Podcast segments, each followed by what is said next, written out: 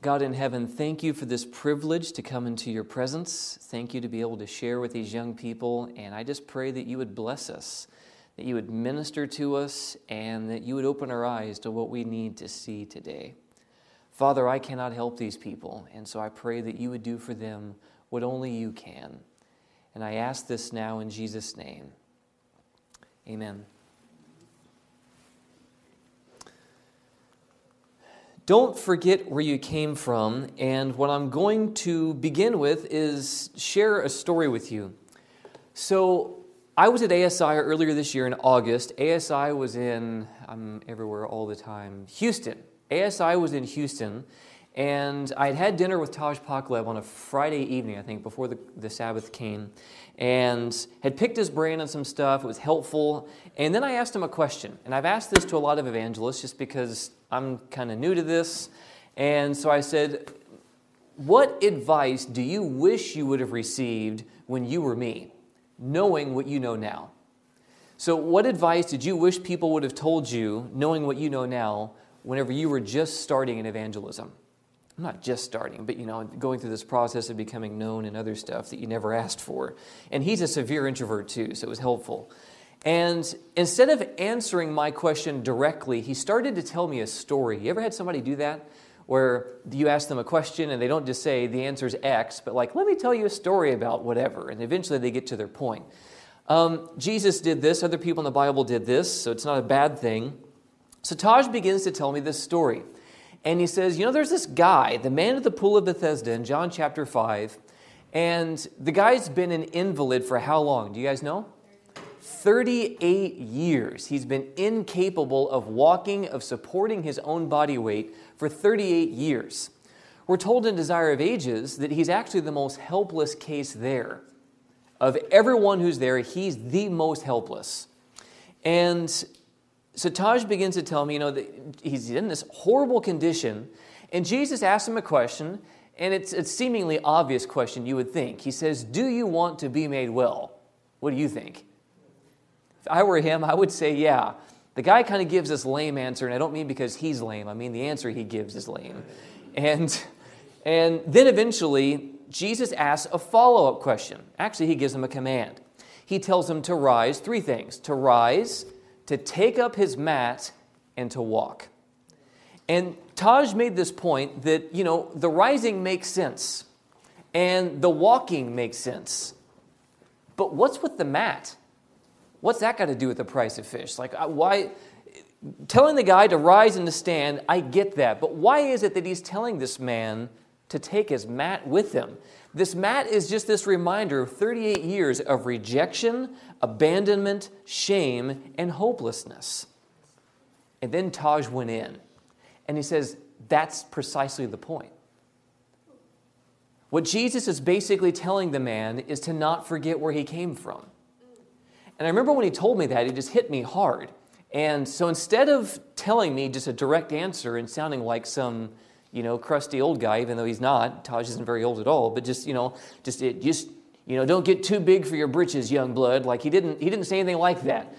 What he told me was, don't forget where you came from, man. That's the best advice I can give you. But he told me through a story that made it easier to swallow, right? And it was great advice, right? As someone who's going through this process that I never asked for, I'm an introvert. I didn't ask to be in front of people. I didn't ask to be a public speaker. I didn't think I could do any of that stuff. But people believe things about me that I didn't believe. And because of their belief, which awakened me to God's belief, I do what I do now by the grace of God, which is, is only by the grace of God. So, it was very helpful advice for me. And this counsel that Taj gave me kind of reminded me of the story of two people in Scripture Simon the leper and Mary Magdalene. And I'd like to tell you their two stories, and, and through their two stories, bring out this point of not forgetting where we came from. They have two completely different life journeys, but their two different journeys converge at the feet of Jesus. Simon the leper, he's a religious leader who contracts leprosy. Now, this is that's a bad day, right? Any day that anyone contracts leprosy, it's not a good day. But the problem is when you get leprosy, that means you have to leave the community that you live in. You have to live now outside of the city. Family can't be near you, friends can't be near you. The cost is very high for this man. He loses a lot immediately, just interpersonally. But it gets worse. He's an outcast and can't even be touched. He's deprived of any form of intimacy, right? A hug, a handshake, any of that. Completely deprived of all of it. And the belief in that day was that if you contract leprosy, it means that you're cursed by God. Well, just imagine being a religious leader who's cursed by God. How's that going to go over for your self esteem? Let alone your public image, right? Devastating for this man, it's crippling for him. And, and yet, Jesus miraculously heals the guy and he restores his ministry. Imagine how you would feel. You assume that I'm never going to be in ministry again. I'm never going to be able to do what I did before. I can't see the people I wanted to see. And God, in His great mercy and love, gives you a second chance.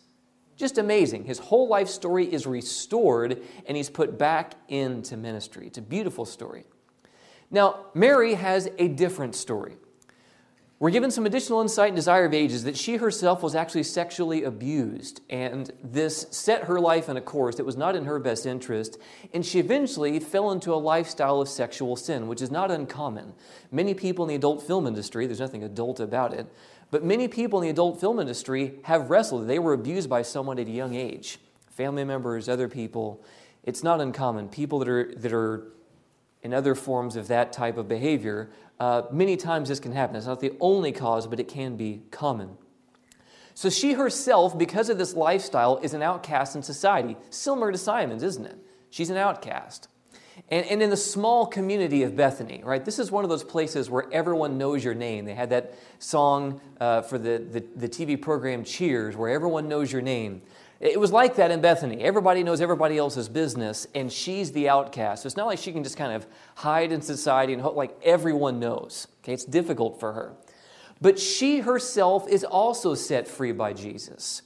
He delivers her. In one place, we're told that seven demons are cast out of her and she's healed of her sordid past. She's given a new lot in life, and she's able to begin again, which is a beautiful story. And the other insight we're given at Desire of Ages is that Simon is the one responsible for this abuse and the harm that came to her that led her on this downward spiral. There's actually a connection. But there's a feast that's going to be held in honor of Jesus for two main reasons. One, Simon being healed, it's held at Simon's house in his restoration but two, for the raising of Lazarus. Jesus has just risen a man from the dead. And I think I covered this before here. That was Loma Linda. But anyway, that whenever Jesus had raised earlier people from the dead, Jairus' daughter, or um, I'm trying to think of it, the, the widow's son, there was this belief that came from Greek foolishness. It wasn't actually a biblical belief, but the belief was that the soul doesn't leave the body for three days. And so you're not really dead until day four, okay? Now, it's ridiculous. So just imagine Jesus raises someone from the dead, and you just think of the gall of some of the Pharisees and Sadducees who are going to say, well, I mean, he wasn't really dead, he was only dead for two days. It's just ridiculous, right? But this is the, they hated Jesus so much that they just would not believe. And so whenever Lazarus gets sick and then eventually dies, Jesus does not show up to that household until Lazarus has been dead for how many days? Four. Now we know why. So there's not going to be any nonsense about the fact that no, he wasn't really dead. Martha goes so far as to say that he stinks, Jesus. You can't raise him from the dead, he stinks. So Jesus has defied all of this foolishness and this mindset that had happened in this community, and it was a big deal. It was a really big deal. In fact, so big of a deal that the Pharisees and Sadducees said, We got to we got to stop this guy. We got to take him out. But not only do they want to kill Jesus, they also realize they're going to have to kill Lazarus too, because too many people want to believe in Jesus because of Lazarus. He's this living, breathing one of these for what we're trying to do here. Right? He's sheep stealing, and they just they can't take it. And so it's, it's a difficult situation for Jesus to be navigating, but all this kind of is circling around this home. That it's a big deal. There's this buzz in town. Jesus raised this guy from the dead, he cleansed this guy of his leprosy. So Jesus goes to Simon's house because of both of these events. And someone shows up to this house uninvited and completely steals the show. And her name is Mary. If you turn to Mark chapter 14, Mark chapter 14, we'll start to look at this story. And I'm actually going to have some of this on the screen. Mark chapter 14, beginning in verse 3. Glad you got Bibles, though. Mark chapter 14 and beginning in verse 3 says, And being in Bethany at the house of Simon the leper, as he sat at the table, meaning Jesus, a woman came having an alabaster flask of very costly oil of spikenard. And then she broke the flask and poured it on his head. Now, this is one of those things that she just kind of sneaks into the house. She doesn't want to be noticed. But just imagine if they're having a party, if they're having a gathering at someone's house, there's going to be music, there's going to be lots of people, lots of talking, lots of noise, I'm sure. But then everybody's nose tells them that something's going on, and everything stops. And everyone is now looking at this woman making this offering for Jesus. It says in verse uh, continuing, it says, But there were some there who were indignant among themselves and said, Why was this fragrant oil? What's the next word? Wasted. Just imagine. This woman's given everything she has for Jesus, and their response is, she's wasting this gift on Jesus. For it might have been sold for more than 300 denarii and given to the poor. Ironically enough, this statement is made by who? Does anybody know? Judas, who had no desire to take care of the poor. He wanted to fleece his own pockets. But his dissension ends up being caught. It's contagious amongst the other disciples. It's a difficult moment, particularly for this woman. And then it says what? That they criticized her sharply. Here, this woman is, she just wants to show appreciation for the fact that Jesus radically transforms her life, and she doesn't get warm, fuzzy feelings from the brethren, does she? Even from disciples, y'all. This isn't just like, you know, crusty Pharisees and Sadducees. Like, this is the people that are following Jesus. And they're stumbling at this woman, and she feels terrible. She feels absolutely horrible at this moment. She's being accused of being wasteful by giving everything she has for Jesus. But what they don't understand is that she's the only person in the room who actually gets it. Jesus has been saying for a while, I'm going to die. I've come to suffer and to die and to rise again, and they're just doing one of these. La, la, la, la, suffering doesn't sound good. I don't like that. I want the land back from the Romans. I want a conquering Messiah. I don't want to hear that. But there's a woman in the room who does seem to have some form of understanding as to what Jesus came here for, and she's giving what she has to let him know that she appreciates it. I get it, Jesus. I understand and I appreciate it. So she does. Jesus is about to die, and she wants him to enjoy her offering now and through the hardship that's to come. She doesn't fully know what she's doing, but she just got a sense. The Spirit has prompted her, now is the time, you need to give it now. It's amazing. As opposed to when he's dead and buried, he's not going to be able to know and appreciate it. We'll come back to that. Jesus sees that this woman gets it, and he responds to the murmuring. Picking up in verse 6 But Jesus said, Let her alone. Why do you trouble her? She's done a good work for me. She's being accused for doing a good work for Jesus. Maybe you've been accused for doing a good work of Jesus. No one seemed to understand what you were doing at the time, they didn't appreciate what you were doing at the time. She can understand. She's done a good work for me. He says, For you have the poor with you always. If that's the route you want to take with this, fellas, you're going to have them always. And whenever you wish, you may do them good, but me, you don't. And she gets that. You don't have me always. She's done what she could. She's come beforehand to anoint my body for burial. And assuredly, I say to you, wherever this gospel is preached in the whole world, what this woman has done will also be told as a memorial to who? Not to me, but to her. Now, who is it that Jesus is going to commission to tell the world his story and in turn her story? The very people he's rebuking right now.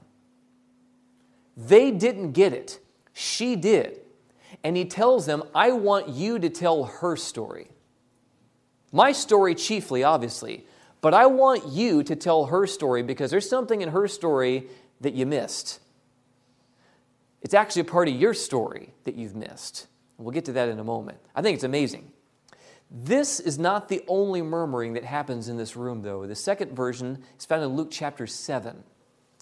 Luke chapter 7, the dealings of Jesus are just absolutely mind boggling to me. What he sees and understands and how he deals with difficult situations is just amazing. We can learn a lot from him. But if you turn to Luke chapter 7, it's around verse 38. Um, this woman comes into the house. She's weeping at the feet of Jesus. She's washing his feet. He's, she's wetting his feet with her tears. She's drying them with her hair, and then she anoints them with oil. The whole house, again, is fragrant with this offering. And all the music stops, all the people stop doing what they're doing, and they're all looking to figure out what's this lady about? What is this? My nose is telling me something's going on over here. And if you look at verse 30, uh, 39 in Luke chapter 7, says, Now when the Pharisee had invited him saw this, saw what this woman's doing, he spoke to himself, saying, This man, if he were a prophet, would know who. Now, if he were, sounds a whole lot like the temptation in the wilderness if you are the Son of God, right? That questioning the identity of Jesus happens again at the crucifixion. If you're the Son of God, save yourself.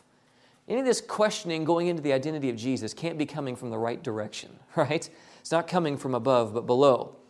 But he says that this man, if he were a prophet, would know who and what manner of woman this is who is touching him, for she is a sinner. God doesn't deal with dirty people doesn't have any interest in them because they're gross. They're not worthy of being saved. They don't deserve any attention, is his worldview as a religious leader. It's not a very good picture. She's doing what Simon should have done. In this culture, the understanding was when someone is a guest in your home, you wash their feet, you anoint them. For whatever reason, Jesus makes his way into this house without receiving, without receiving any of this treatment from Simon. This is meant to be a feast in honor of Jesus, but when the guest of honor shows up, the king of the universe, oh, hey, Jesus, how you doing? So anyway, and they're talking to whoever they're talking about, whatever they're talking about. Just no seeming notice of Jesus and what he needs and what is due him because of who he is. And Jesus reminds Simon of this. Go to verse 40. Luke chapter 7 and verse 40.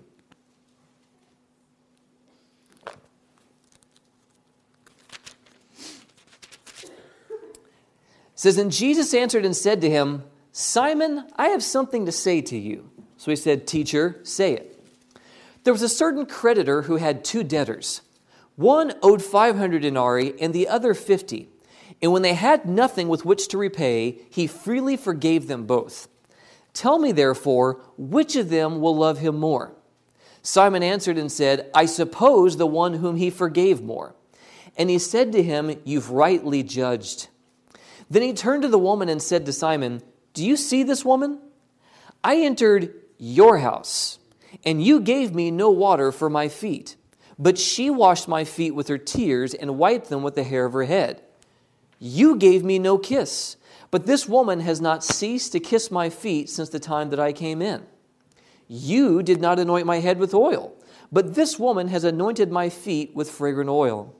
Therefore I say to you that her sins, which are many, are forgiven, for she loved much.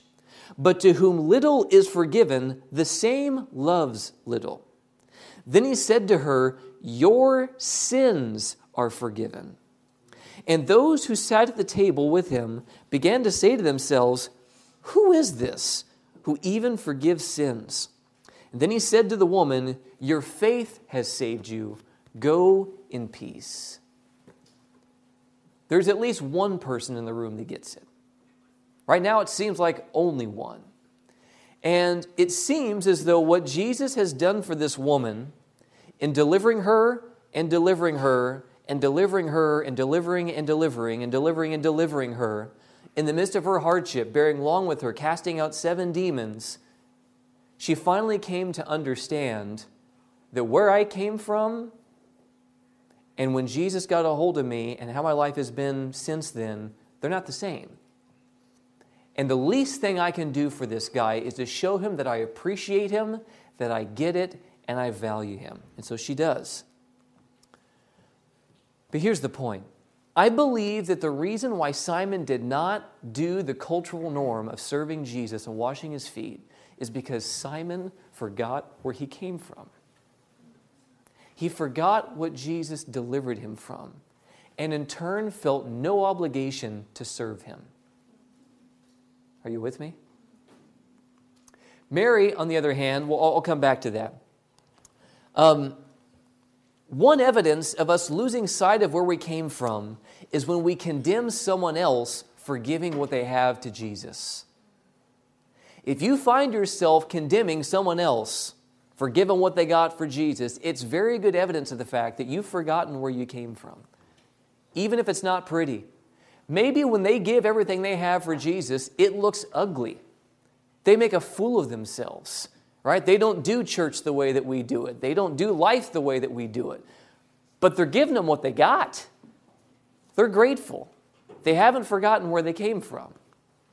When you see someone making a fool of themselves, giving Jesus whatever they have, leave them alone. He's glad to receive it. So if you feel that when you've, when you've, whatever instinct came into your heart at the time to just give Jesus what you had and someone got in your case, Jesus is happy to receive it. You get it. They may not right now, but you get it, and He's glad for that. And there will come a time, if that's not the way that God wants you to give Him things, I'm sure He'll educate you. But when you're giving Him what you got with what you know, He's glad to receive it. Amen? Leave Him alone. Mary remembered where she came from, and that's why she gave everything she had for Jesus. We can learn a lesson from her today. Simon forgot where he came from, and that's why he did nothing for Jesus. He lost track of how precious it was to sit at the feet of Jesus and to have him as the guest of honor in his life. And you know, the moments that I don't feel like giving of myself for Jesus and for his people are the moments where I've forgotten where I came from. How about you? When I feel like I just I just don't want to serve right now. Just not feeling it, you know? I'm I got other things to do, I got other things that are occupying my time. I just I just don't feel like it. And I believe that this is why many find themselves idle in their Christian experience.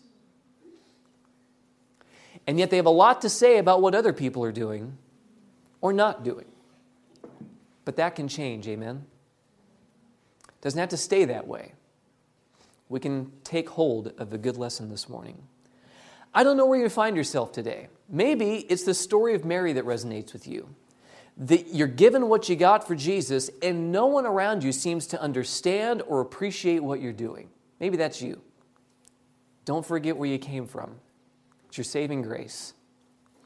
Maybe it's the story of Simon that resonates with you that you've lost sight of just how precious it is to sit and weep at the feet of Jesus and to have Him in your life and in your home.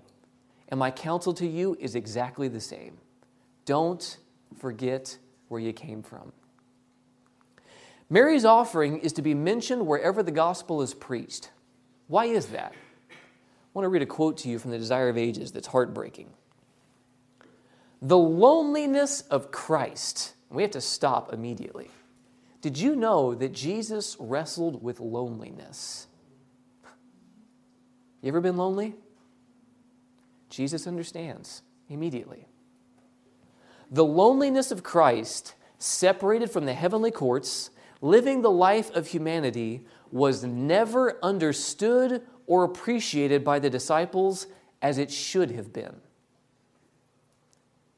And he was often grieved because his disciples did not give him that which he should have received from him pity, understanding, sympathy, didn't get it.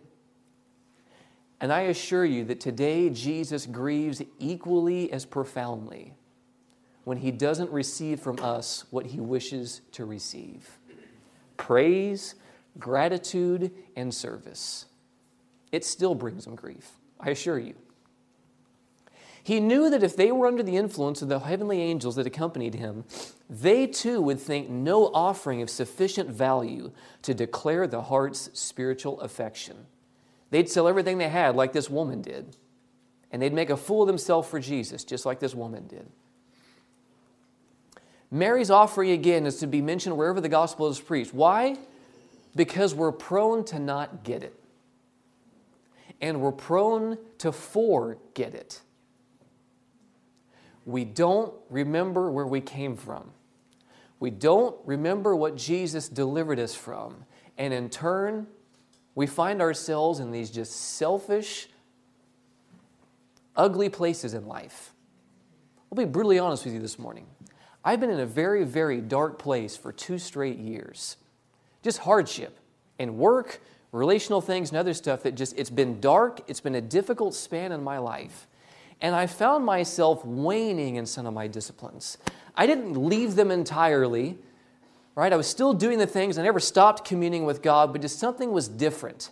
Now I was just kind of running on that like efficiency mode, right? You're doing just enough to get by and do what needs to be done. I didn't stop doing ministry. I didn't stop preaching. I didn't stop giving Bible studies. I didn't stop counseling people and pointing them to Jesus. But internally, it's been a dark and difficult place. And God had to bring me face to face with the fact that I had forgotten where I came from. That in spite of difficulty and darkness and misunderstanding and rejection and poverty and anything else, who I was before Jesus got a hold of me and who I was even in those dark moments was not the same. And Jesus deserved better than I was giving him. Mary's life is a living rebuke to mine. I had forgotten where I came from. I had forgotten the lessons that God had taught me. And it's just been in the course of this week that God has just broken off the chains of darkness. And I feel like myself again. Finally.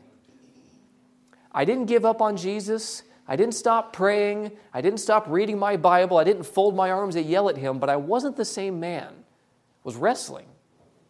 But Jesus reminded me where I came from, and he allowed difficulties to come to change my perspective and realize, son, you missed it. You missed it. And he told me, I want you to tell her story. Why? For the same reason he wanted the disciples to tell her story, because you're tempted to forget. That's why he wants you to tell her story too, because we're tempted to forget. Her getting it was a fragrant reminder to Jesus through every step of his sufferings that somebody is going to value what he's doing. Because the temptation Jesus is going to go through in the next 36 hours is something you don't even want to experience, let alone fully understand. It would wreck you if you did. Completely wreck you. But it's amazing because when all seem to reject Jesus in his greatest time of need, the disciples flee. Peter says, I'll never lead you. How'd that work out? Ran from a girl, right? And it's just not a good situation. He knew her gift that, that was given to Jesus was this continual reminder to him in every moment of his sufferings. Because he goes from this gathering. The next few days go on. He has the, the dinner with the disciples. Then he's arrested, right? Then he's beaten and tortured. He, it, he agonizes in Gethsemane first, but then he's arrested. He's falsely tried and convicted. He's beaten to a pulp. You can't even recognize who he is anymore, Isaiah 52 tells us. Literally, physically, Jesus is no longer recognizable. You don't know who that is. And as he goes through every ounce of this suffering, with each inhale, he can smell the offering that this woman gave him. And it reminds him somebody will appreciate this. When the disciples are gone and nowhere to be found, there's at least one person on this planet that gets it. Because the devil's tempting him and says, Hey, Jesus, where are your disciples right now? Where are his disciples? Nowhere to be found. Jesus, you're wasting your time, man. These people don't value you, they don't appreciate you. Somebody does. And there's a living, breathing reminder of that with that offering she had on his head and on his feet. He can smell it. And he knew that he was loved and appreciated, and his suffering would be worth the cost, even if it's just for her. Jesus' offering for us is meant to be a perpetual reminder of his love for us in our darkest moments. And I lost sight of that. I don't know if you ever had those moments, but I have. I've seen tens of thousands of dollars worth of miracles in my personal experience, let alone ministry experiences. I've seen souls yanked out of hell in evangelism. I've seen people make decisions for eternity and see their characters transformed, and yet I just assume that this is what everybody else's life looks like. And it's not. People would sell, you know, internal organs to have the experience that God has blessed me to have. And I totally forgot. I lost sight of where I came from and how blessed I was by God. I forgot. But Jesus' offering is meant to be that perpetual reminder that Mary's was to him, his offering is meant to be that for us. When people forsake you, when your parents disappoint you, when your children disappoint you, when everyone around you that you depended upon disappoints you, there's someone who hasn't.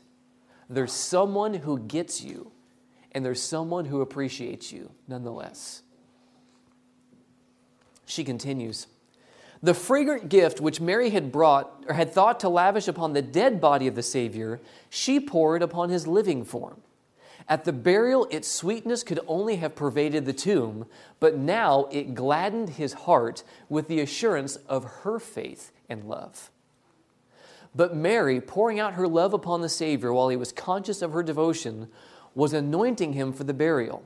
And as he went down into the darkness of his great trial, he carried with him the memory of that deed and earnest of the love that would be his from his redeemed ones forever. It was literally to Jesus a foreshadowing that other people will appreciate it and other people will accept it. What a profound gift this woman gave. She had no clue. She was totally clueless to how profound this gift was for Jesus. Mary knew not the full significance of her deed of love. She could not answer her accusers. She could not explain why she had chosen that occasion for anointing Jesus. The Holy Spirit had planned for her. That's why. It was a gift from the Father above. Through one of these people, a fallen, broken mortal, a former sex addict, and someone who was in a deep, dark place in life. God the Father used her to minister to Jesus the Holy Spirit had planned for her. Inspiration stoops to give no reason. An unseen presence, it speaks to mind and soul and moves the heart to action, and it is its own justification. Christ told Mary the meaning of her act, and listen to me. And in this, he gave her more than he had received. In that she hath poured this ointment on my body, he said, she did it for my burial. And as the alabaster box was broken and filled the whole house with its fragrance, so Christ was to die. His body was to be broken, but he was to rise from the tomb, and the fragrance of his life was to fill the earth. Christ hath loved us and hath given himself for us an offering and a sacrifice to God for a sweet smelling savor, Paul says. Now we know why he uses that language, don't we? Paul got it. Verily I say unto you, Christ declared, wheresoever this gospel shall be preached throughout the whole world, this also that she hath done shall be spoken of for a memorial of her. Looking into the future, the Savior spoke with certainty concerning his gospel. It was to be preached throughout the world. And as far as the gospel extended, Mary's gift would shed its fragrance, and hearts would be blessed through her unstudied act. Listen to this. Kingdoms would rise and fall. The names of monarchs and conquerors would be forgotten. But this woman's deed would be immortalized upon the pages of sacred history. Until time should be no more, that broken alabaster box would tell the story of the abundant love of God for a fallen race. Amen. Your offering to Jesus can bring that same level of satisfaction and love when you don't forget where you came from and you give them what you got, even if it ain't pretty, it can bring that satisfaction and love to the heart of God. This is why He wants her story told. And the beautiful thing is, young people, her story can be your story. It doesn't matter where you've been, it doesn't matter if it's taken seven times for God to get you, to get a hold of you, and to set you free what's been holding you. He can do it. And He's asking you today to not forget where you came from. Don't lose sight of what Jesus delivered you from and how good He's been to you in spite of what you've done to Him. In spite of the times that you said thanks, but no thanks. In spite of the times that you said, I will Jesus, but later, because I want to try this first. Don't forget where you came from. If you feel that you've messed up too many times, and I'm sure she felt the same way, you can come back today. Amen? It ain't over. You can come back today. Remember what Jesus has delivered you from and know that her story can be yours. Let's pray.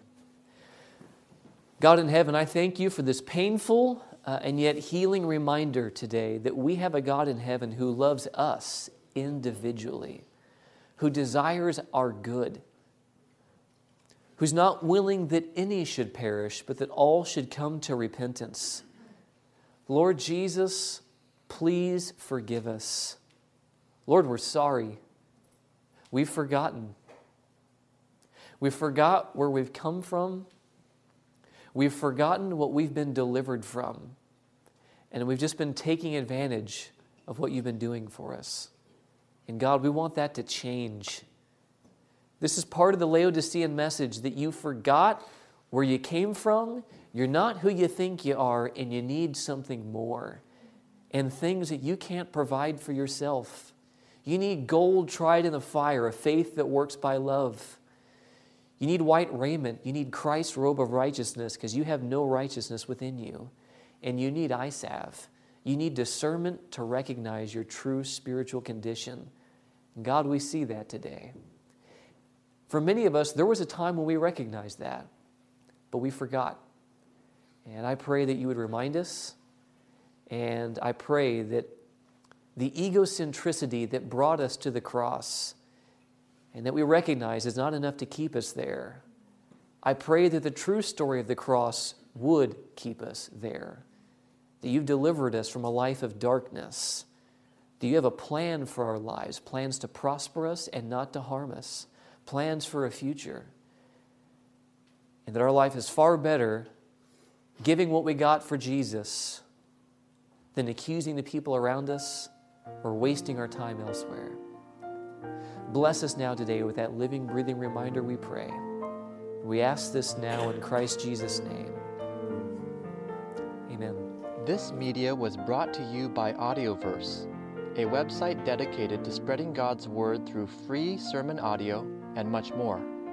If you would like to know more about Audioverse, or if you would like to listen to more sermons, please visit www.audioverse.org.